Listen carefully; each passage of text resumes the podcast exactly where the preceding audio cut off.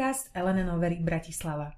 Každý mesiac vám umožňujeme nazrieť do kuchyne zaujímavých transakcií, súdnych sporov a právneho poradenstva. Sledujte nás na Podbine alebo Spotify a nepremeškajte tak ani ďalšie epizódy. Dnešný podcast sme sa rozhodli venovať téme pro bono. Moje meno je Monika Naďová, som marketingová koordinátorka a budem sa zhovárať s Barborou Olžbutovou, našou historicky prvou právničkou, ktorá sa v našej kancelárii venuje výsostne pro bono prípadom. Barbora, pracovala si v Lige za ľudské práva. Prečo si prišla do Allen & Overy? Ahoj Monika, zdravím aj všetkých poslucháčov nášho podcastu. Ďakujem ti za otázku. Je to presne ako hovoríš, pracovala som v Lige za ľudské práva, kde som sa venovala dôležitým prípadom, ktoré sa týkali azylového práva. Ja osobne som sa však po určitom čase v Lige rozhodla, že by som sa chcela venovať advokácii. Jedným z tých dôvodov bolo určite to, že keď sa venuješ právu ako advokát, tak to samozrejme znamená, že máš možnosť klientov zastupovať v akýchkoľvek konaniach a teda ten rozsah činnosti nie je nejako obmedzený. Čo je práve rozdiel v porovnaní s neziskovou organizáciou, ako je aj Liga za ľudské práva. Keď mám povedať nejaký konkrétny prípad, tak v Lige sme napríklad mali troška problém, keď sme chceli podávať v mene klienta ústavnú sťažnosť, pretože v konaní pred ústavným súdom musí byť navrhovateľ povinne zastúpený advokátom. Takže toto bol určite jeden z dôvodov, prečo som sa rozhodla sa v podstate vrátiť k advokácii, lebo už som mala teda predchádzajúcu skúsenosť. Len tentokrát som si ideálne chcela ponechať svoju špecializáciu a venovať sa ďalej ľudskoprávnym otázkam, čo teda keď sa bavíme úprimne, býva v advokátskych kanceláriách skôr taká okrajová alebo doplnková záležitosť. Mala som teda troška obavu, ako sa mi toto podarí. Je aj nejakým takým výsledkom náhody alebo šťastia, že zrovna v čase, keď ja som menila zamestnanie, tak vy ste sa v Allen & Overy rozhodli rozšíriť pro bono prax.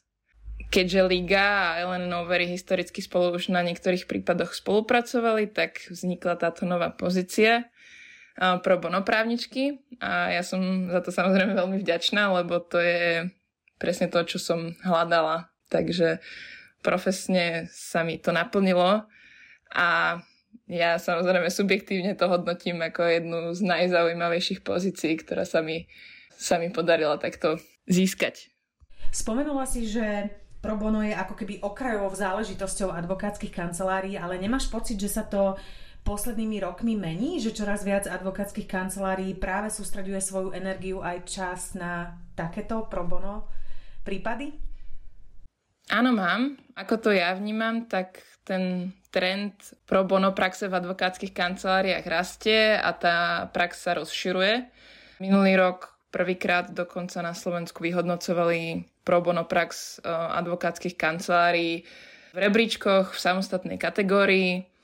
Takže ja som optimistka, myslím si, že sa to bude postupne len viac a viac stávať nejakou bežnou normou a advokáti a špecialisti z iných odvetví sa budú venovať takýmto prípadom celkom bežne.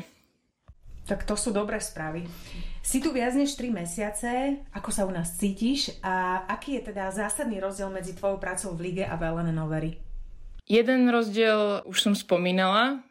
Mne osobne príde asi aj ten najzásadnejší. Ide presne o ten rozsah činnosti, ktoré môžem pre klientov vykonávať. Spomínala som tú ústavnú sťažnosť. To je hneď taký praktický príklad, ktorý teda sa prejavil hneď v prvých mesiacoch mojej práce tu v Allen & Overy. Podávali sme ústavnú sťažnosť v prípade, ktorý dlhodobo zastupovala a zastupuje Liga za ľudské práva.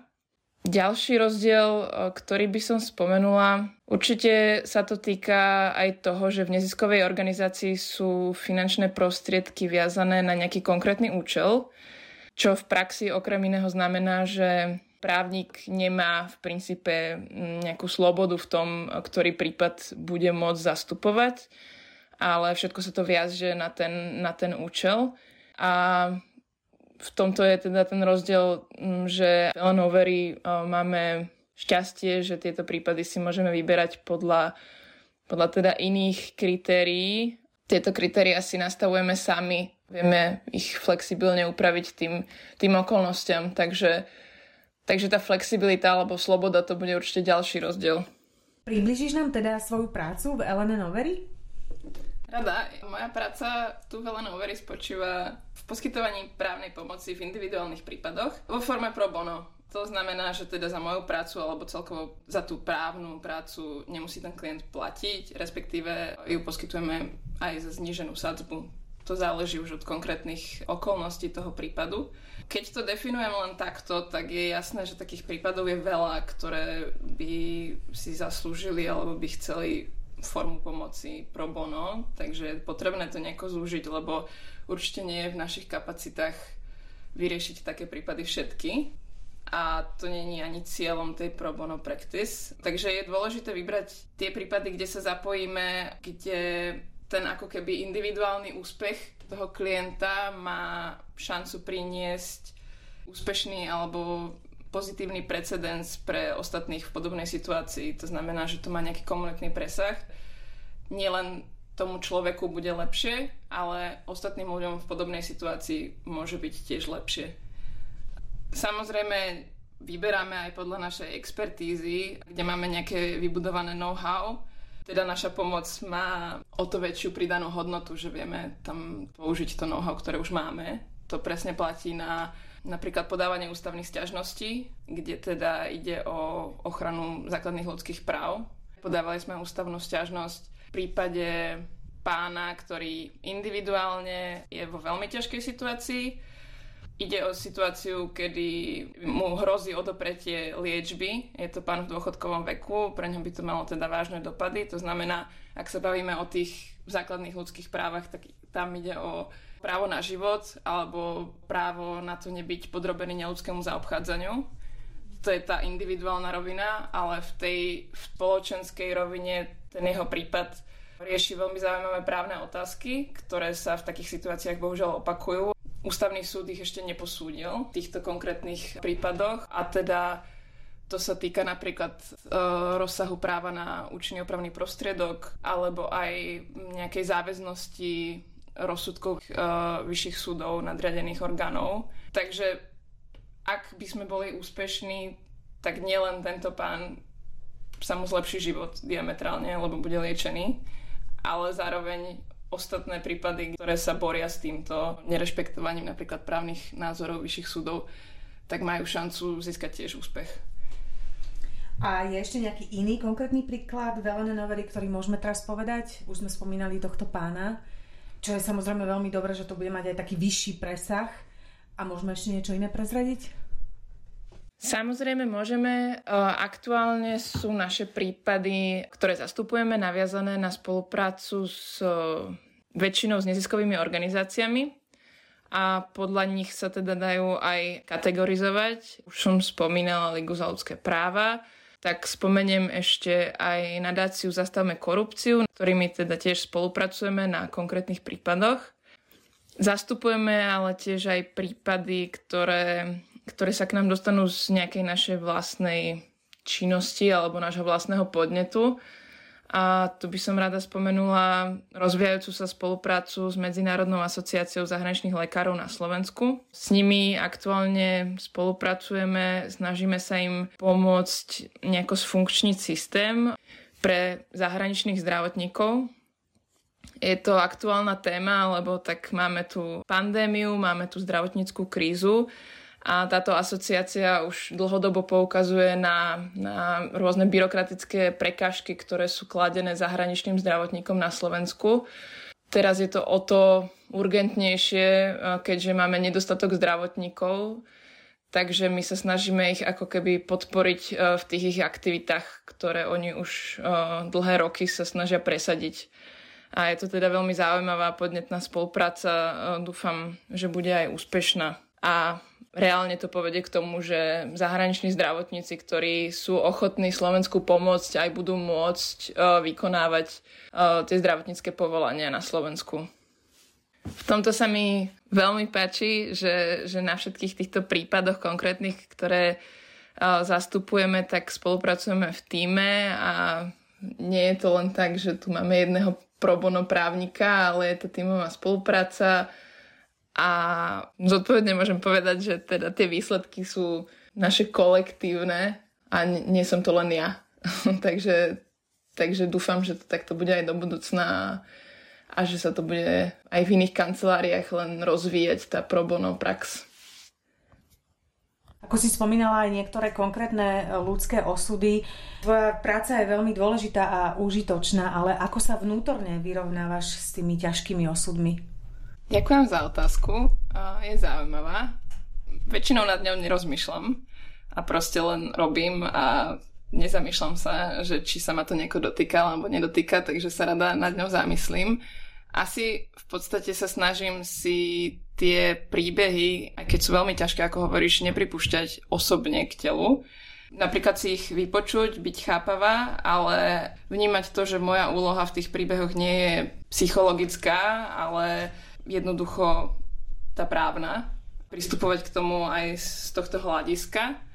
Snažím sa teda držať čo najviac tej svojej role, možno až tak technicky sa snažiť len pomôcť vyslovene prostredníctvom tých právnych prostriedkov. Je to teda úplne rovnaké ako všetci ostatní v svojich právnych odvetviach. Snažím sa spraviť čo najlepšiu robotu a je to teda v podstate jedno, akej právnej otázky sa to má týkať alebo v akom odvetvi to je. Takže sa snažím čo najmenej emocionálne zapájať do tých prípadov a vnímať to skôr racionálne. Myslím si, že ak sa človek príliš do toho ponorí a vníma to príliš osobne, tak to vedie len problémom. To aj na strane právnika vo forme napríklad vyhorenia, tak aj na strane klienta. To potom sú rôzne sklamania a podobné osobné veci, ktoré teda je lepšie sa im vyhnúť. Ty si počas svojej praxe, a teda najmä v Lige za ľudské práva, určite zažila veľa silných príbehov. Ktoré ti tak najviac utkveli v pamäti? Máš pravdu, bolo ich niekoľko. Vyberiem asi len jeden a skúsim ho tak podrobnejšie opísať. Aj keď som pred chvíľou rozprávala o tom, ako sa snažím osobne do tých prípadov nezapájať, tak tento mi osobne utkol v pamäti. Takže prax je niekedy iná. Tento môj klient, ktorého som v Lige zastupovala, prišiel na Slovensko ešte ako maloletý. Pochádzal z Afganistanu. Tam, keď mal asi 10 rokov, tak dôsledkom rôznych nešťastných náhod, aj nie náhod, ale úmyslov, mu zomrela celá rodina. Teda ostal sám a teda v 10 rokoch sa rozhodol, že ide do Európy, lebo v Afganistane je pre neho ďalej žiť nebezpečné.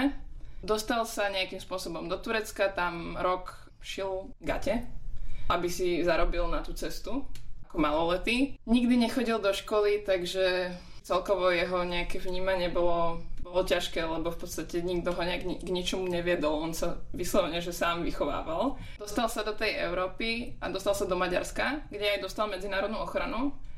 Tam sa teda zapletol do takej nejakej situácie, kde ho kontaktovali nelegálni sprevádzači, čo je teda biznis. Títo nelegálni sprevádzači berú osoby do rôznych krajín nelegálne. Tam potom tie osoby žiadajú o azyl. A on sa tam nejako zapletol. Zrejme to bolo niečo vo forme, že mu ponúkli nejaké peniaze a on s tým svojim hodnotovým rebríčkom zatiaľ nevedel rozoznať, či je to nelegálne alebo legálne. A jednoducho to bral tak, že fajn, budem mať nejakú finančnú hotovosť. To znamená, že spáchal trestný čin. Na Slovensku ich zadržali, bol odsúdený ešte ako maloletý, vykonával trest odňatia slobody, lebo teda prevádzačstvo je trestný čin. Prepustili ho a išiel do detského domova na Slovensku, kde teda znovu požiadalo medzinárodnú ochranu, lebo v Maďarsku mu medzičase zrušili kvôli tomu, že spáchal trestný čin. V detskom domove si zažil tiež veľmi ťažké chvíle.